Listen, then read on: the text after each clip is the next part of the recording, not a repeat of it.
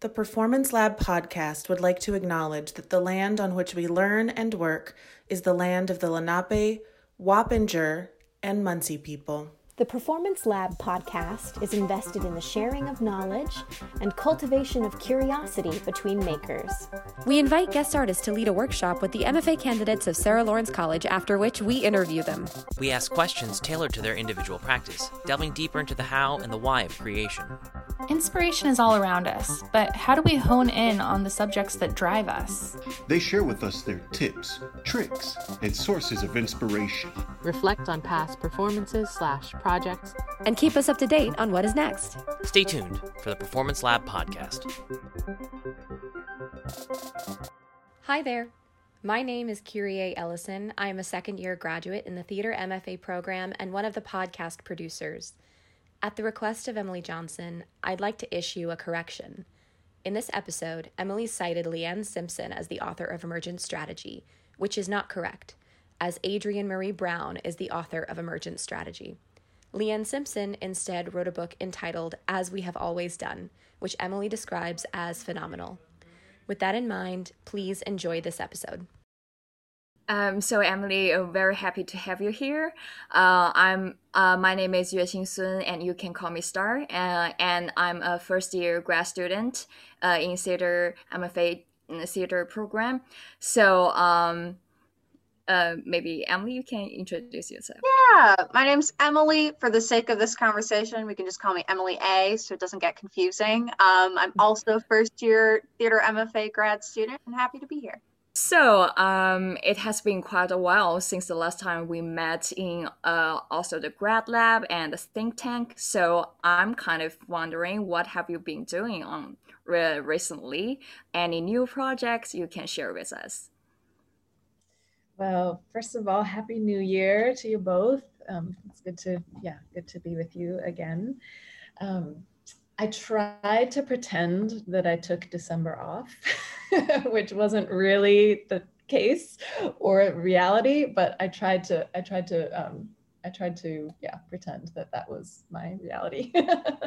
um, in truth, uh, I've been working on a few different things. One of them is uh, to try to protect East River Park here on the Lower East Side of Manhattan in the Lenapehoking um, working with an amazing group of, of neighbors and, and other land uh, and water protectors who are, um, yeah, basically fighting the city and coming development and this environmental racism that is being forced on our neighborhood and on a thousand trees and every living thing in the 57 acre park that I live very close to. So that has taken a lot of emotional um, time and physical labor. We've done a lot of um, ceremonies in the park uh, with the trees, uh, with with other species there. We did a day of um,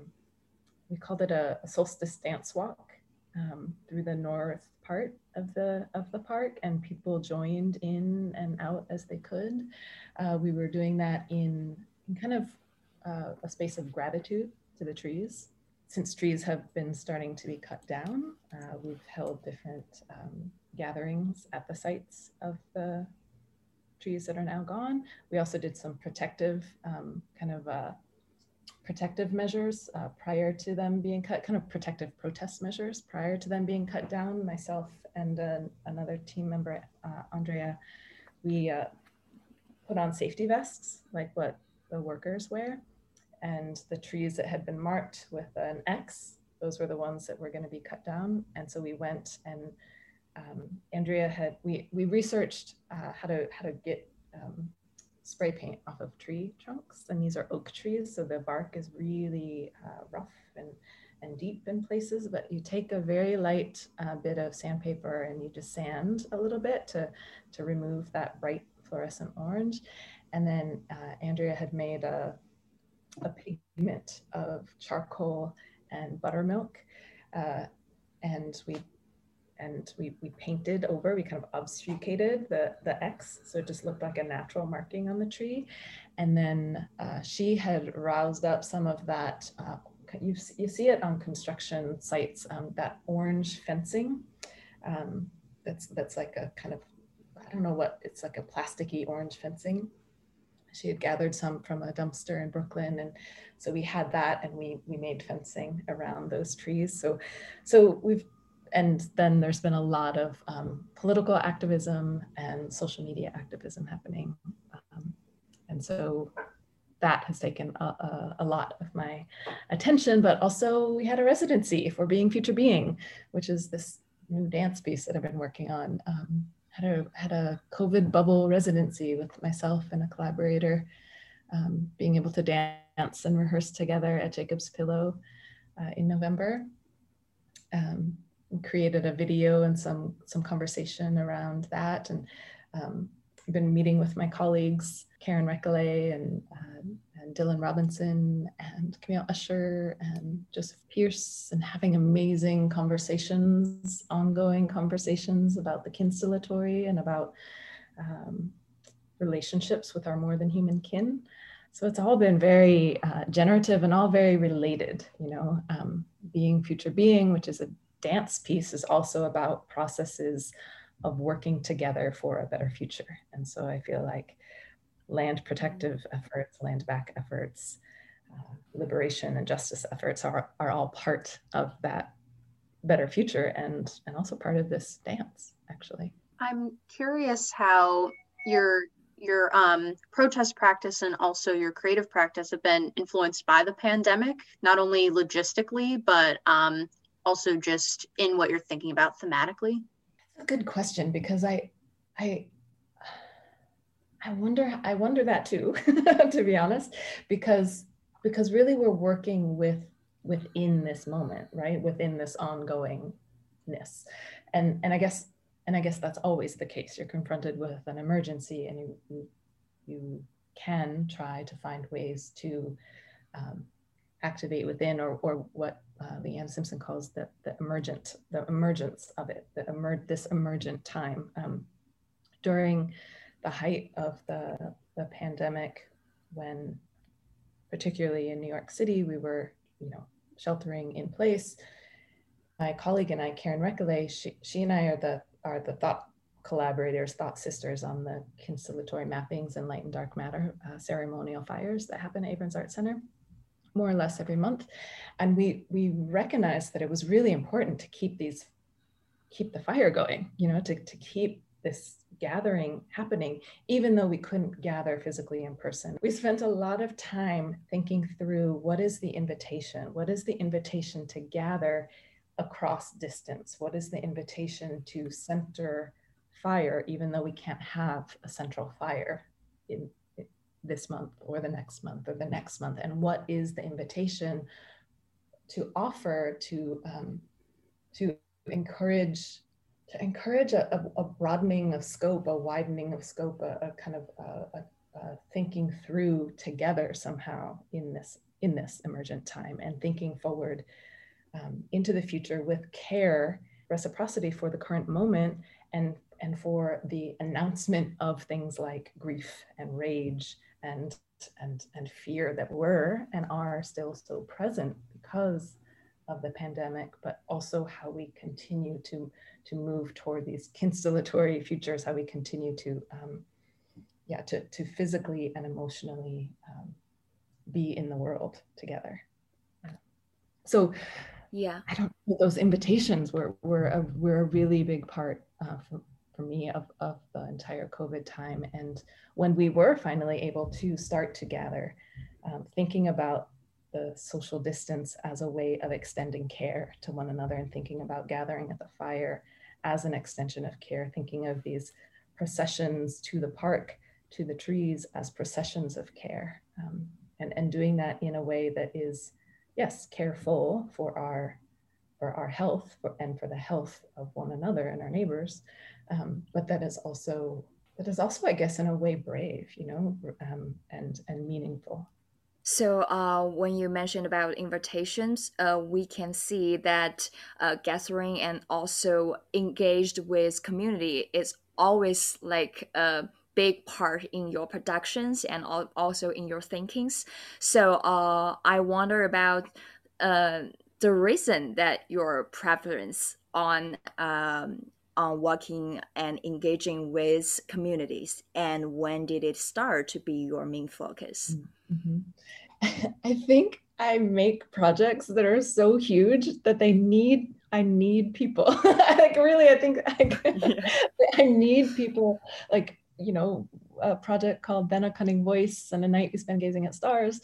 You know, is a 15 hour long performance project that goes from just before sundown to just after sunrise and we envisioned uh, myself and my collaborator envisioned uh, quilts for the audience to sit on so then we had to make 84 quilts. So we've spent six years with community people coming together in, in all different forms at libraries and, and, and at, at parks and um, sometimes very formal kind of sewing circles and sometimes very informal because we needed help making all of these quilts, you know, and we, we needed then processes of visioning forward to the future to, to bring to this night together. So holding these uh, visioning sessions with people and people would write ideas on quilt squares about what they wanted for their future or the future of their um, the well-being of their friends and family or their um, chosen friends and family and their community as they define it and their world. And so i don't know i think that i think that i have a i think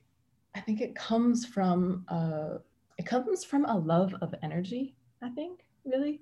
And and that kind of energy that is um, that is really that is dependent upon shared shared time and shared space and shared ethics of care um, and that that energy is so powerful that that is what can change the world you know? And so i, I guess i I guess I try to design projects that can hold that kind of energy and that require people to bring that energy or be invited at least to bring that energy or different forms of that energy along with that thread of community and activism with nature i'm curious how you see movement and choreography kind of integrated throughout your work i know that that's a, a thread that is really prevalent hmm. i really I hope this isn't a cheating answer because I really think of dance as everything. I really think of of, of the the movement that is in our bodies all the time as part of that energy, as part of the uh, choreography, as part of the, the, the dance as part of the form, as part of the aesthetic. So blood moving and ideas forming and cells dividing. And uh, so all of that, um, quote, unseen movement that is both within us and outside of us. So, so the, the movement, that same kind of movement, though in maybe a different style is happening within a tree, for example, and within all trees. And that same kind of movement is happening in the birds that are flying by. And there's also this, uh, you know, engineered movement happening in the cars going by. And like this, and and and then you have all of the pathways and the energies in between and amidst all of us. And it's this kind of movement that I just feel like that um, that I want the dances I create to be part of. So, so while I'm very particular and pay attention to the crafting of the intention behind the movement and then therefore the movement itself and how that might be might be experienced by a, an audience member um, it's also it's it's relational i hope. Um, and i try to craft movement that is part of that energy shift and part of that energy exchange and can be part of a broader communication base and can can even start to communicate things that that maybe are subconscious within us within within within ourselves within our within our blood within that sap uh, of the tree you know like what are these communication forms that are really um, that are really i guess tactile um, and that movement can is is a big is a big part of understanding. I think of listening. I've been thinking so much about listening, not just with with an, an oral sense, but listening as a as a sensed way of being. And I think movement is part of that. Yeah, so uh, along with that, uh, you mentioned about the choreography. So I'm curious about when you bring this choreography to this huge community. So what's the key that led to openness for both uh, organizers and participants during the whole process? I think it comes back to the invitation. I think there's a there's a very um, specific way in which I utilize language that is and and and hosting even um, that is part of the invitation and and part of that invitation is about my expectation too like i i recognize that i require or i ask a lot of an audience um, and and i want audience participants to to I, w- I want such a deep engagement and I want a resonance that goes beyond the performance moment. And so I need to really uh, pay attention to and craft that invitation and my expectations. So sometimes that invitation includes protocols or includes um, asks of an of an audience, um, and is never is never an never an assumed participation. This is a relationship that we're building right from the from the beginning, and so so and then that relationship is is then fostered and grows during the performance and hopefully beyond that as well. I think something that is really beautiful about your work is how you become involved in Indigenous communities where you're creating work. And I'm curious if there are any particular Indigenous practices um, that really inspire you or are part of the work that you create. I mean, I, the first, I think there, I think we would talk about that all day long. The first thing that comes to mind is um, is stitching and is sewing. So I learned um, fish skin sewing from Audrey Armstrong, who's a Dene um, uh, uh, uh, fish skin basket maker. And her work is extraordinary and stunning. And salmon and fishing is a big part of my life, but I had never worked with the skin. And so my mom and I took a workshop from her that I, it was three or four days long. We were camping and then learning how to make uh, a traditional Athabascan style uh, fish skin basket. I use the word traditional there, which is another thing that we can talk about for a really long time. Um, and I use I never use that word, so I'm really surprised that I just use that word. But uh, I believe Audrey spoke of these baskets this way, so um, so I, I'll say that in, in homage to her. Um, and she taught me that that once you know how to work with the skin, you can make anything you want. And I had this idea of these fish skin lanterns for a, a piece called Me, And just that sewing and that scraping and learning from her. Later on, many years later, I came back to uh, Alaska to Anchorage with the quilt, with the Then a Cunning Voice piece, sewing quilts. And we were at the Anchorage Museum, and Audrey came, and other friends came. Just this like ongoing sharing of knowledge and practice that can be and is utilized in continuous and always ongoing forms right? Like that that is what we do and that is what i am um, i am continually um, honored by and also called to be in spaces and gatherings um, that are that are that are about a shared um, and also new forms of that knowledge and, and curiosities about those knowledges, right? Um, and that that very like tactile hands-on work that is like that is um, there's labor, there's food, there's there's the stitching, there's the laughing and the conversation, and there's the relationships being built there too. Um, I my colleague again, Karyn Recollet and I are now like dreaming of creating a fish skin quilt, you know? So, so, so the ways in which these projects like keep connecting to one another and, and the processes that we'll make to, to then like, I don't know how to tan the hide. Like I know how to, I know how from Audrey, I learned how to scrape the skin and sew with it and create a dried a dried form, so a dried lantern or a dried basket. But for a quilt, and we'd have to learn how to tan, you know. So now, now I have to go back and learn that from somebody. So there's like always just more and more and more to learn, and um, I guess I guess yeah, I guess I think of that. Yeah, I actually saw the video that you made that uh, fish skin lantern. Yep. I was like, wow, because I never s- see something like that before. Yeah. another another that was another example of needing people to make you know because a lantern takes about four days to make and i wanted 50 in this performance so i needed people i needed people to come and help and people wanted to learn and so we shared the fish and the conversation and the days together and the work and yeah i was always very appreciative of that process your passion for this work is really inspiring and i think that your relationships with indigenous communities and nature um, are also really inspiring and I think critical um, in this time. I do think that we are at the end of our time, so I just want to thank you for coming. It's been wonderful speaking with you.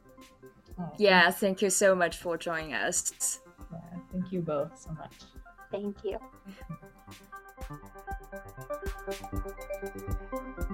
The Performance Lab podcast was brought to you by Contemporary Performance Network in association with the Sarah Lawrence College Theater MFA program. For more information, please visit our websites at www.contemporaryperformance.com or www.slctheater.com.